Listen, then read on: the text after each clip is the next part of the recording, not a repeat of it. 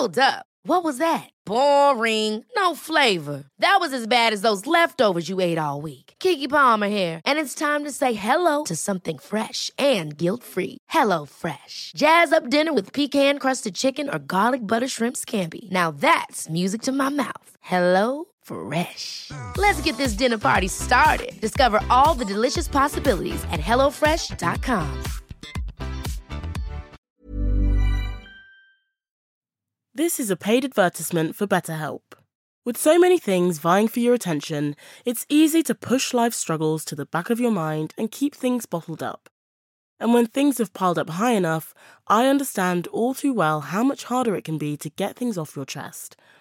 But I also know that a problem shared is a problem halved, and this is where BetterHelp can come in. Therapy can provide you with a safe space to open up and work through whatever's been weighing you down, so you can focus on showing up as your best self every day. As the largest online therapy provider in the world, BetterHelp can provide access to mental health professionals with a wide variety of expertise in mental health. If you're thinking of starting therapy, give BetterHelp a try. It's entirely online, designed to be convenient, flexible, and suited to your schedule. Visit betterhelp.com slash tortoise to get 10% off your first month. That's betterhelp, H-E-L-P dot com slash tortoise.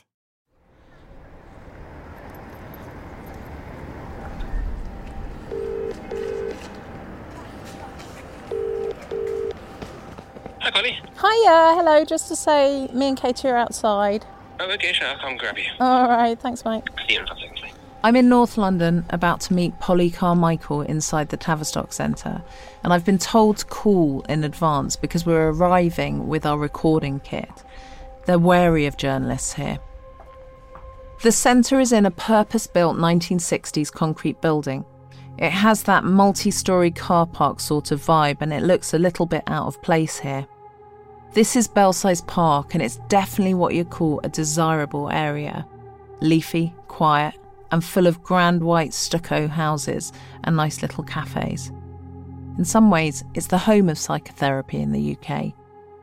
Sigmund Freud, the father of psychoanalysis, lived just around the corner.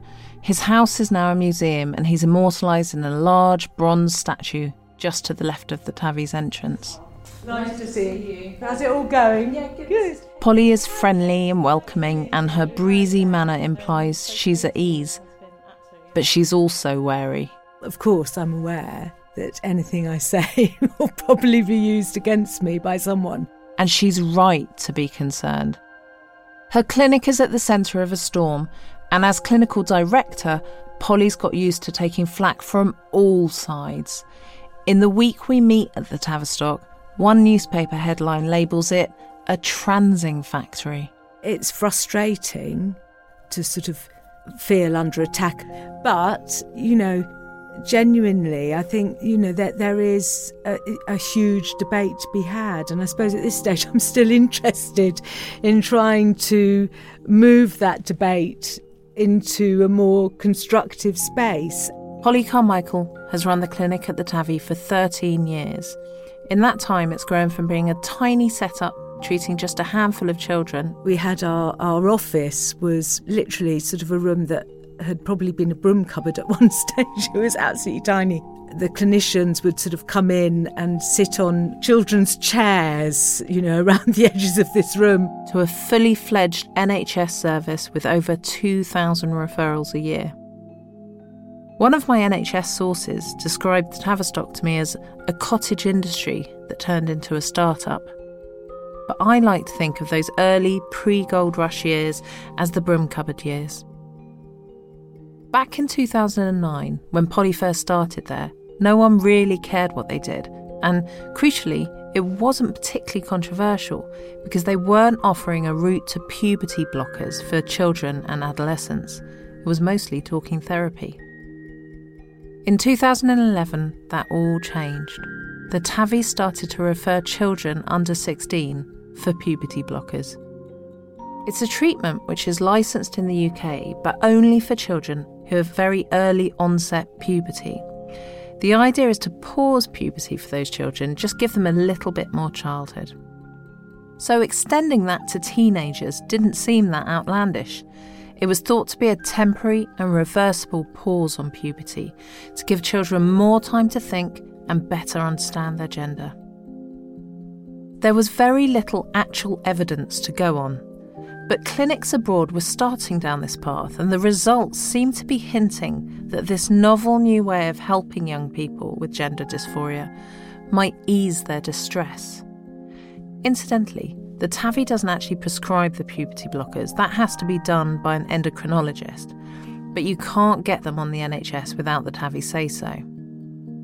They have to decide whether a teenager who's identifying as trans now will always identify that way. That's not easy. Having worked in this field for so many years, I, I couldn't predict with, you know, 100% accuracy at all what an individual's outcome is going to be. I find that uncertainty unnerving. I can't imagine prescribing hormonal treatment for teenagers without feeling some degree of certainty. But Polly Carmichael says she thrives in this environment. I think I'm someone who uh, doesn't have to have certainty, actually. I think I work very well with uncertainty. But it turns out the world does not. So, is it right to medicalise trans kids? We need to go back to the beginning when the decision was first made to begin hormonal treatments for under 16s. I'm Polly Curtis. From Tortoise, this is The Tavistock. Episode 2 The Broom Cupboard.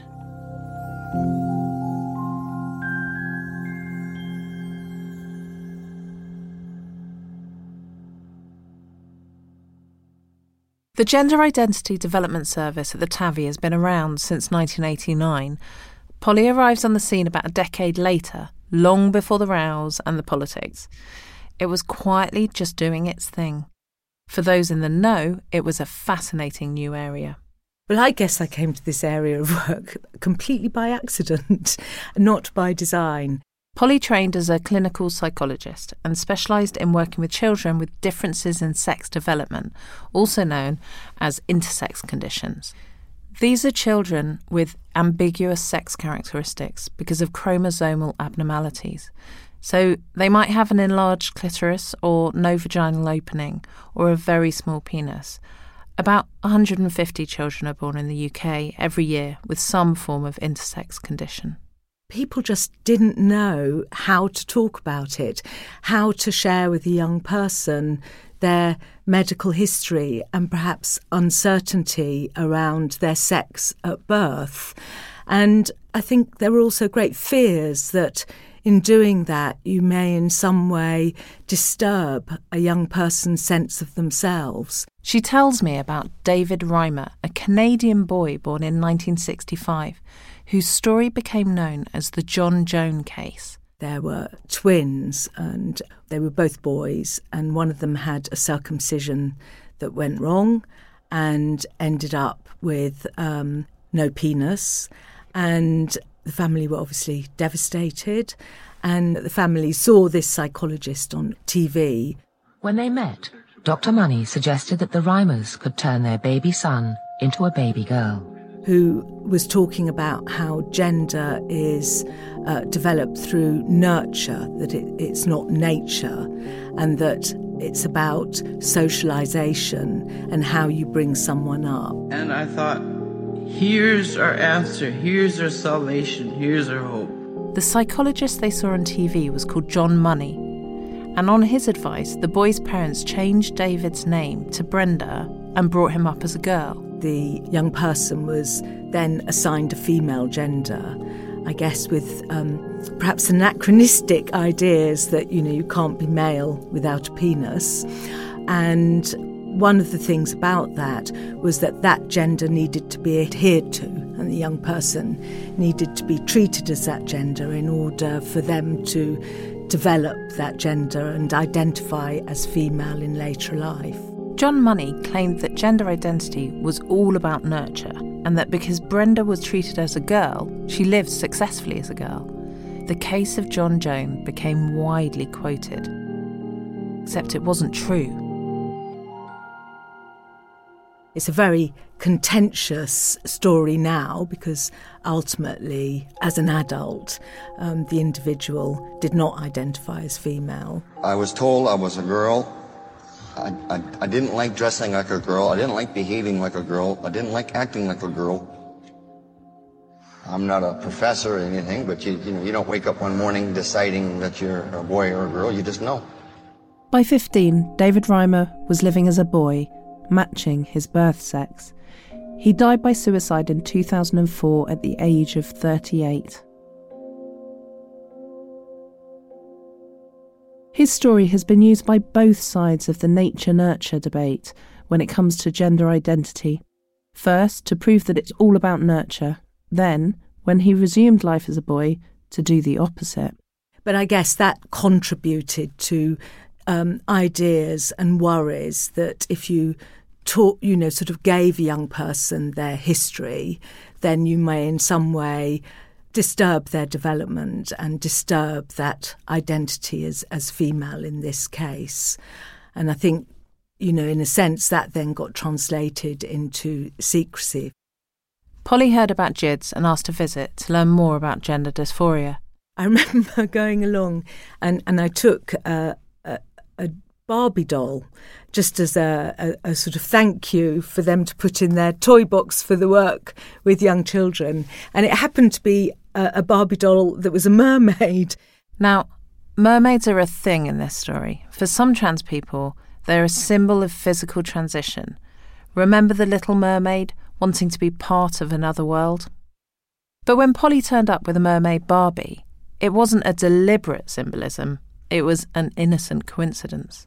And I had absolutely no idea at that moment that, you know, mermaids were uh, a, a, sort of feature, if you like, for many um, young people who identify as a gender other than the one they were assigned at birth. Her visit became a secondment to learn more about gender dysphoria. Then that sort of extended over the years. So for many years, I mean, the service was really tiny at that stage. Tell me about that first meeting you went to. Do you recall kind of what you saw in that meeting? Well, I guess it was it was in the Tavistock, and it must have been 99, something like 98, 99, I think. And it was very different from a paediatric setting because it was all uh, psychotherapists and psychologists, and Domenico, who was a psychiatrist, talking about young people and how to support young people who were attending the service.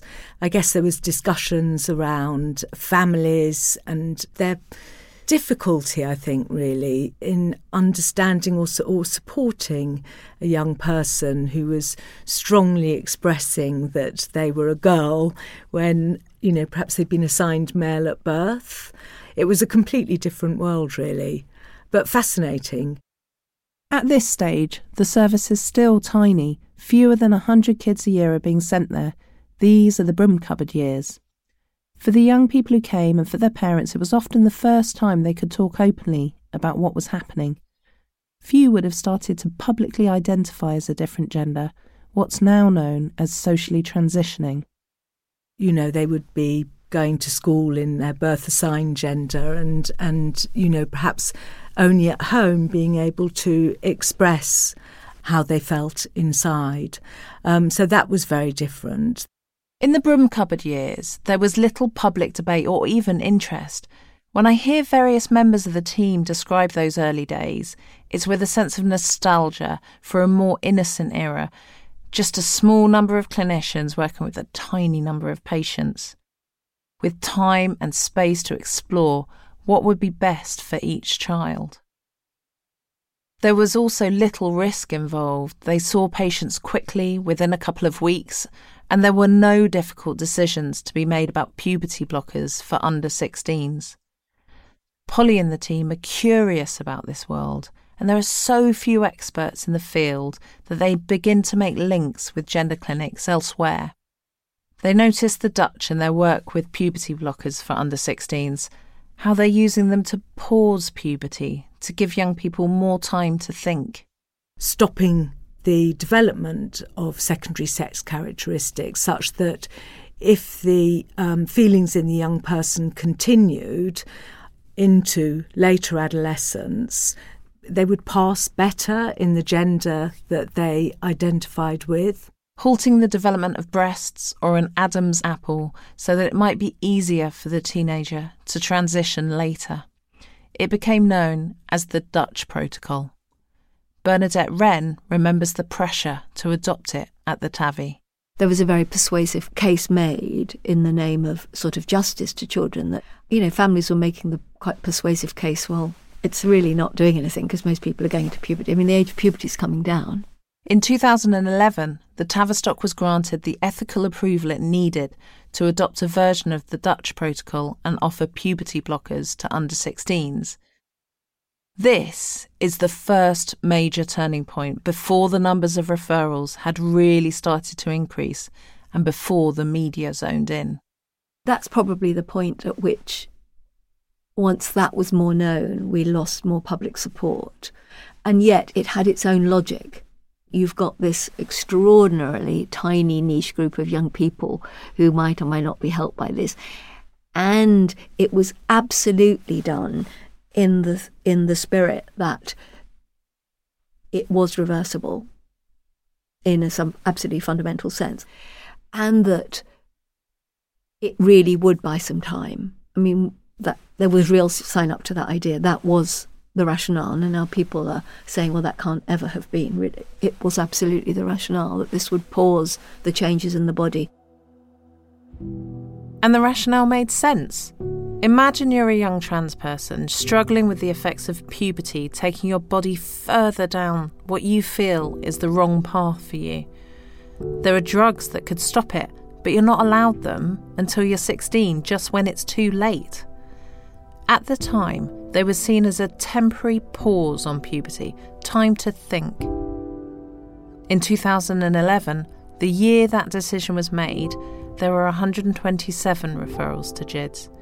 It was the first year that the referrals crept into triple digits.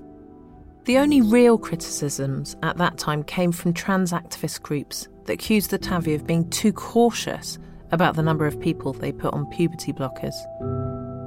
But there are other changes coming that no one at the TAVI could yet see that would knock them off course in an entirely different way. Because every year thereafter, right up to the pandemic, there was an increase in referrals of between 50 and 100%. Whether or not that was unbeknownst to us, if you like, a really radical step to have taken, and that if we had anticipated the number of people who would take it up and the kind of demand and the kind of forceful demand and the fact that a private provider would step in and do it and all that kind of thing. It's easier now to look back and think, you know, was that the wise thing to do? That decision to trial the puberty blockers changed everything.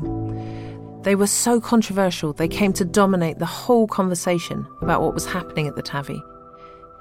Every year, the scrutiny increased the accusation was that they were rushing children into transitioning. An impression was growing that the clinic was handing out puberty blockers on demand. Was that really what was happening inside the Tavistock? I want to understand what happens in those therapy rooms between a therapist and a patient.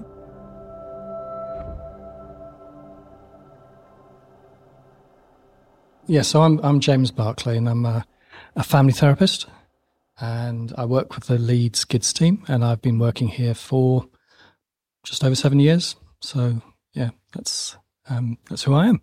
The TAVI has a branch in Leeds where James works.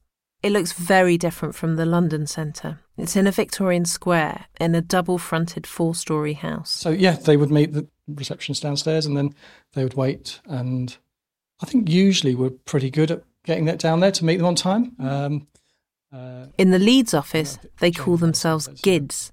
In London, it's generally JIDs. There's a blue plaque by the door. Dr. Edith Pechey, Yorkshire's first female doctor, had her consulting rooms here. So I've, I've, I've been meeting with a, a family uh, this morning um, who travelled all the way down from the northeast to see me. And uh, yeah, so we're going to be in the room that I met with them. It's a huge consulting room. It would probably have been the drawing room in the old townhouse looking out over the square. There are comfy chairs and a box of toys for the kids to play with. There has been so much said about what happens at the clinic. Um, and what we want to do is understand what really happens, you know, what happens in that conversation between you, um, a young person, and the family. Well, they first attended here probably when they were about eight or nine years old. He tells me about a family who came to see him a few years ago. They uh, were born male um, or signed male at birth, but they've been identifying as a girl for, for several years. And they they attended with their parents, their mother and father, which is is very much how we would work. What what sort of struck me uh, in, in, about the family was, you know, that they the, the young the child's um, identification as female um, was, you know, completely out of the blue for the parents. Really, it's not something they had previously ever encountered or aware of. So, so that for the parents, and this was like, where has this come from? Is there something we've done? So, so that often you you do get that with parents, where they think, "Oh God, have I, is, is there something I've done wrong here, or am I responsible for this in some way, or, or to blame?" Can you remember what that child said about their identity? How did they kind of verbalize it? They said uh, very clearly they sort of said, I am a girl, and said, I don't want to grow up to look like daddy. And in that first meeting with the family, what are you trying to understand? Well, I'm trying to, first of all, engage them. I often quite regularly say to families, my, my goal for this meeting is that you want to come back and talk to me again. Often it's broadening out from the gender identity, it's just getting to know them. It's asking some very basic questions around school, friendships, interests. And gradually, as the child and the, and the parents talk about that, you start to get little inroads into their, their lives. Over the course of a number of sessions, he builds up a picture of the child's life. Just about all of the parents often sort of say, well, we thought it was just a phase because actually little children often do experiment with um, dressing up or different role plays and things like that. We thought it was just a phase. We thought we thought it was just a phase, or they were gay, um, and it would kind of just sort of fizzle out or whatever, you know. James mentions the parents a lot, their fears and worries. For him, it's about treating the whole family. So, one of the things that struck me in that first meeting was he, he, he was a tough man, the, the, dad. He had a, you know, he, and uh, he did a tough job. I think he worked in building trade or mining anyway, sort of, you know, real hands on job. And he, he wept in the first meeting because it completely sort of just blown his mind, really. It was just completely beyond anything he'd ever known. He's come from a very, very traditional working class sort of background. And that's a lot from parents where they really want to be proud and support their child um, and to feel good, you know, for the child to feel good about themselves. But privately, they, um, they think, crumbs, this is a hard life. This is a really, t- you know, tough, tough journey, you know, and you know, the, the, the world out there is, is not kind to people who are different. I'm struck by something James says next about keeping all the options open. So, one of the things we, I think we have to work with here, and we work with on a regular basis, is about um, both understanding but also trying to support parents to manage anxiety around pubertal change.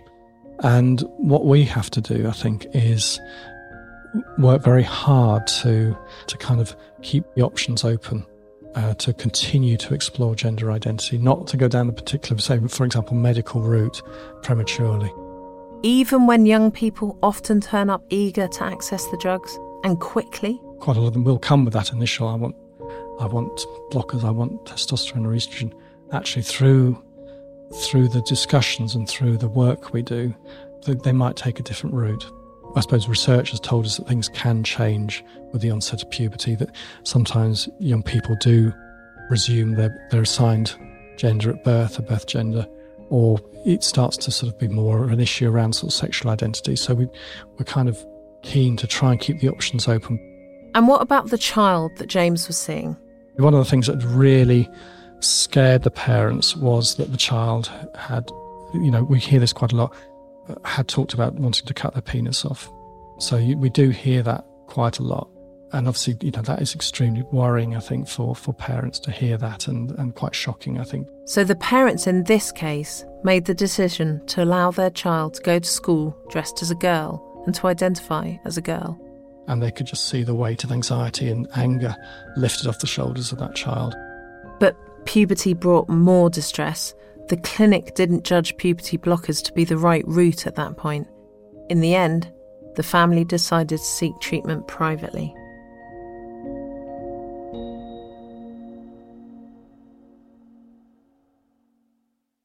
So that's the clinician's view of how it works. For Sandra, the mother who opposes her child's transition, the experience of those first meetings at the TAVI with her child was different. She felt there wasn't enough questioning. So their starting point is the child is trans. How is the child coping with life? You know, as, as a girl, how are you coping with breasts, with puberty, blah, blah, blah, you know, what toilets to use at school and all the rest of it, all this stuff. It's not why do you think you are trans? Why do you want to present as a boy when you're actually a girl? Which is what I naively thought would be the starting point, but it, it, it wasn't.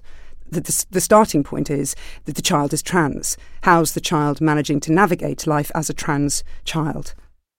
That's not what Sandra wanted from the clinic. She'd heard some name of a puberty blocker or something from a YouTuber. And she sat down, and virtually the first thing she said was, Can I have whatever it was, this long, long name of this drug? The first thing they said was, No, we don't prescribe drugs here. So that was a bit of a wake up call for her. Nonetheless, Sandra felt the clinicians were too quick to affirm her child's new gender. Um, I hoped and sort of naively assumed that there would be therapy and they would try and unpick why she wanted, why these kids were wanting to change sex. And I thought that they would spend time, you know, going into that, giving a therapy to, to try and unpick all of this. But they didn't. Just think about those two meetings. James's tactic is to build trust with the young person and their family. Sandra felt the clinician at her child's appointment was way too affirming and didn't question why her child might want to change their gender. We met Steph in episode 1. They're 20, non binary, and attended the TAVI.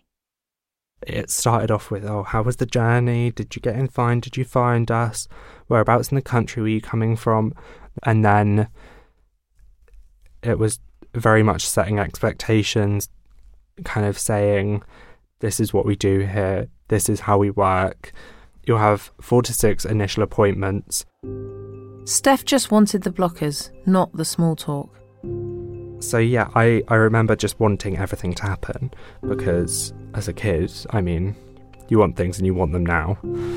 Um, and so when I got to when I when I found out that that wasn't the case and that it would take various sessions, it's like, okay, well, let's get these sessions booked in let's get that assessments done, shall we? Three different reactions to the same service. Think about it. They could have been one and the same meeting, but they all went in with different hopes and dreams. Living up to that is almost impossible.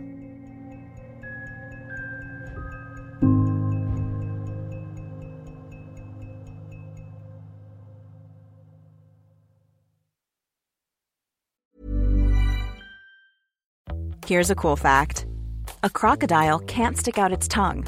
Another cool fact you can get short term health insurance for a month or just under a year in some states.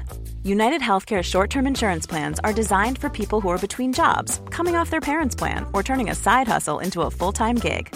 Underwritten by Golden Rule Insurance Company, they offer flexible, budget friendly coverage with access to a nationwide network of doctors and hospitals. Get more cool facts about United Healthcare short term plans at uh1.com. It's that time of the year. Your vacation is coming up. You can already hear the beach waves, feel the warm breeze, relax, and think about work. You really, really want it all to work out while you're away. Monday.com gives you and the team that peace of mind. When all work is on one platform and everyone's in sync, things just flow wherever you are. Tap the banner to go to Monday.com.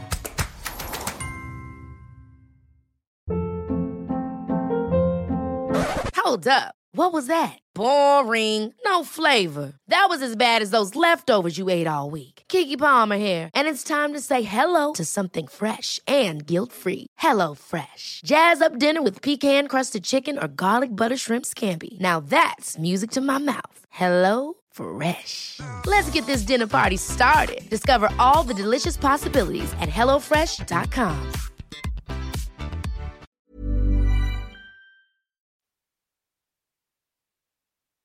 So, how on earth do the clinicians get from that first consultation to a decision on whether a teenager is ready for medical intervention? I suppose from the young people, do they have a consistent understanding across time about the implications of the treatment?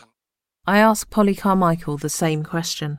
How do we know? I guess it's, you know, a multiple range of factors.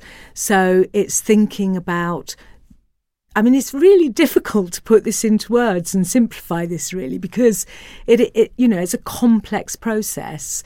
So, obviously, central to that is the young person's sense of themselves, their sense of their gender. So, we're looking for um, whether I suppose uh, words that get used very regularly are consistency and persistency. So I guess if something has remained consistent and persistent over a long period of time, then that would be part of an assessment in terms of predicting that that was going to continue to be the case. Consistent and persistent. The job these clinicians have is to assess the future they are trying to predict.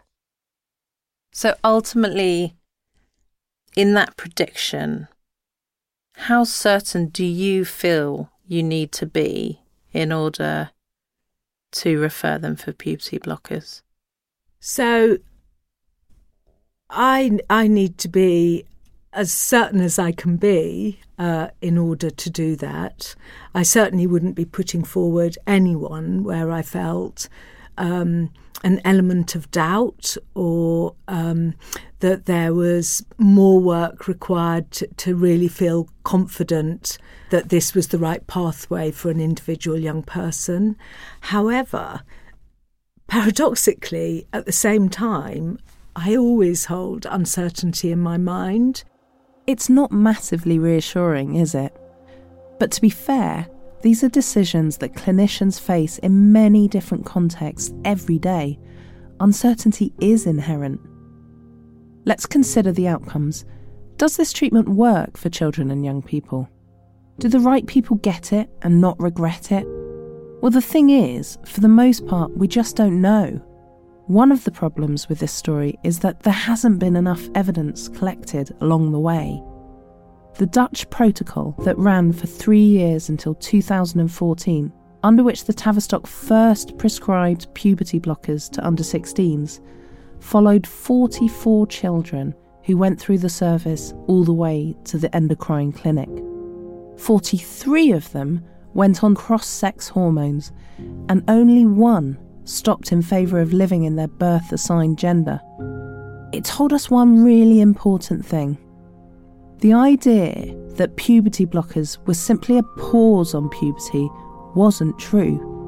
In almost every case, they led directly to further hormonal treatment to transition. Cross sex hormones are the next step to medically transitioning. They have irreversible effects. So, decisions made to take puberty blockers were more profound than was originally thought. The Dutch study showed that most patients had a positive experience. Any negative experiences related to the everyday side effects of the drugs the headaches, flushes, fatigue. But there is some developing science relating to puberty blockers. We know there is an effect on young people's bone density. Puberty blockers arrest bone development, which in older age is likely to mean people are more susceptible to fractures. In isolation, you wouldn't want those side effects. But if you're a person suffering from gender dysphoria, you might think the trade off is worth it. Most medications have a trade off. What's extraordinary is that apart from that emerging evidence about side effects, is we don't know any more now than we did then. Only 44 children have ever been followed over any length of time. The TAVI says they weren't funded to do the research. But why was no one following the hundreds of children who came through the service? Just to check that the treatment was right for them, just to build confidence that it would be right for those who came next. We do have some numbers though.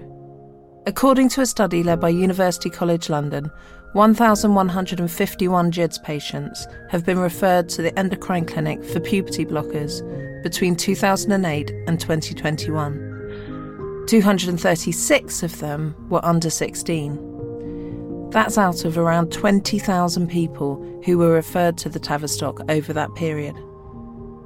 I think about James's description of what happens in his clinic. We're kind of keen to try and keep the options open are kids being fast tracked to puberty blockers? Is it a transing factory? I'm not so sure. Understanding these things about puberty blockers starts to change my thinking. And I think my central question is changing. I started out asking whether it's right to medicalise trans kids. But now, in the absence of really convincing science, I want to know whether we've done the right thing by them at all.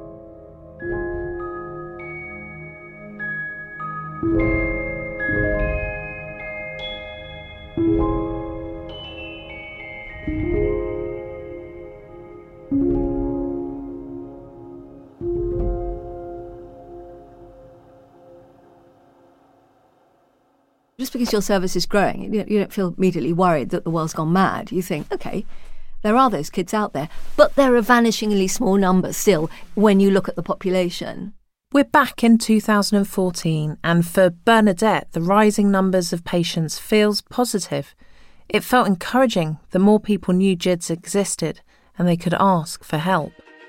Hi, uh, I'm Leo, and I want to do this documentary to show that my life isn't that different to yours. That same year, I Am Leo airs on the BBC. It's broadcast on the Children's Channel, CBBC, and describes the life of a young trans boy. It shows him attending the Tavistock as he transitions, and it has a huge impact. In most ways, I'm like an average 13 year old boy, apart from I was born in a girl's body. Suddenly, the idea of a transitioning child is not so unusual.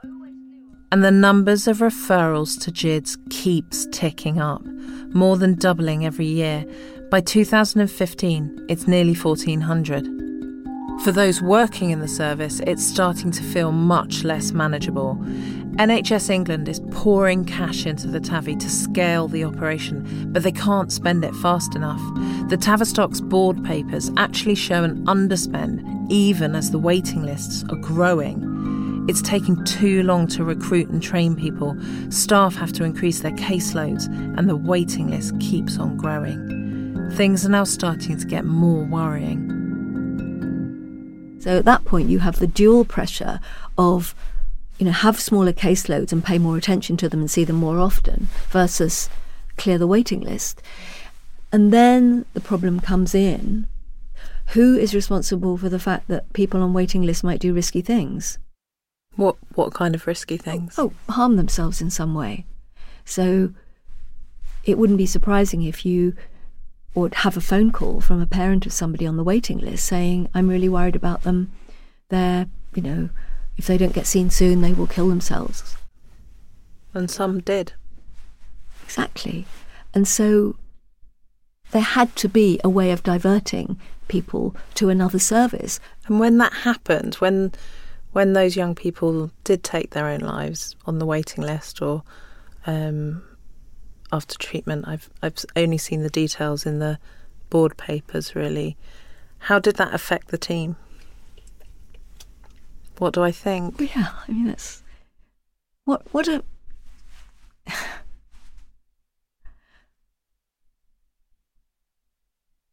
You don't want to talk about it. Well, I don't know what you could possibly expect me to say. Whether people were deeply, deeply distressed is doesn't begin to describe it. In a situation for which we were powerless.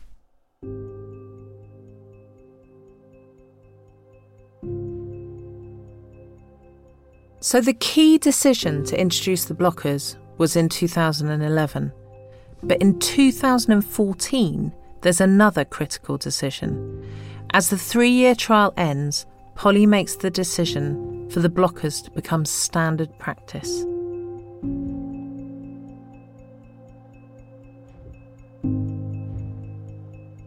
But you continued offering the puberty blockers without the protocol. It was a, a sort of intervention that was uh, well tried and tested in Holland, was being used internationally. There were young people going abroad to get that treatment, and that the UK were quite an outlier in terms of not offering it. So in 2014, puberty blockers moved from a trial to a small but increasingly important part of the JID's mainstream practice. And by now, the broom cupboard years are well and truly over. The clinic is expanding, but not fast enough. In 2015, GIDS breaches its waiting list target of 18 weeks for the first time.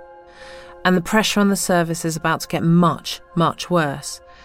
In 2016, something seemingly mundane happens. The way in which people are referred to GIDS changes. It's no longer just a doctor or mental health professional who can refer. Now you can be sent by your school, your social worker, or even just a support group. Understanding this seems critical to me in understanding what went wrong at the Tavistock. GIDS is one of the NHS's most specialised services, yet now almost anyone can refer to it. The floodgates open. How much kind of day to day was that waiting list kind of playing on your mind? Every day. What was your fear? Fear? The fear was that whatever we tried, we had no adequate response to it. Uh, it was beyond our abilities.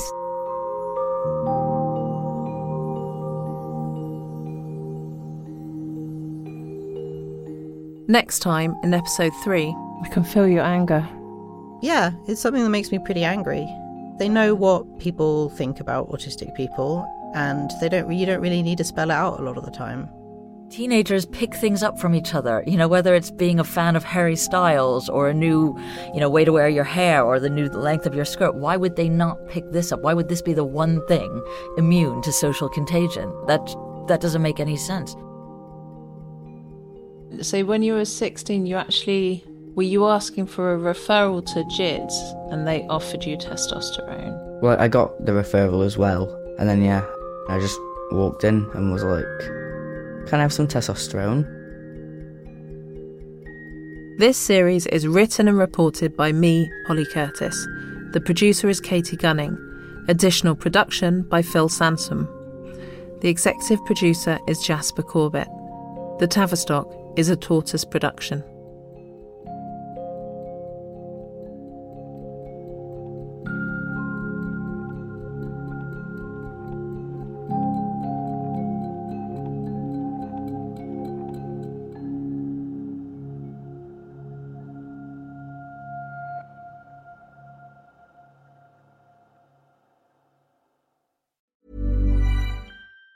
Even on a budget, quality is non-negotiable. That's why Quince is the place to score high-end essentials at 50 to 80% less than similar brands. Get your hands on buttery soft cashmere sweaters from just 60 bucks, Italian leather jackets, and so much more. And the best part about Quince, they exclusively partner with factories committed to safe, ethical, and responsible manufacturing. Elevate your style without the elevated price tag with Quince. Go to quince.com slash upgrade for free shipping and 365-day returns. Ever catch yourself eating the same flavorless dinner three days in a row? Dreaming of something better? Well, HelloFresh is your guilt-free dream come true, baby. It's me, Keke Palmer. Let's wake up those taste buds with hot, juicy pecan-crusted chicken or garlic butter shrimp scampi. Mm. Hello Fresh. Stop dreaming of all the delicious possibilities and dig in at HelloFresh.com. Let's get this dinner party started.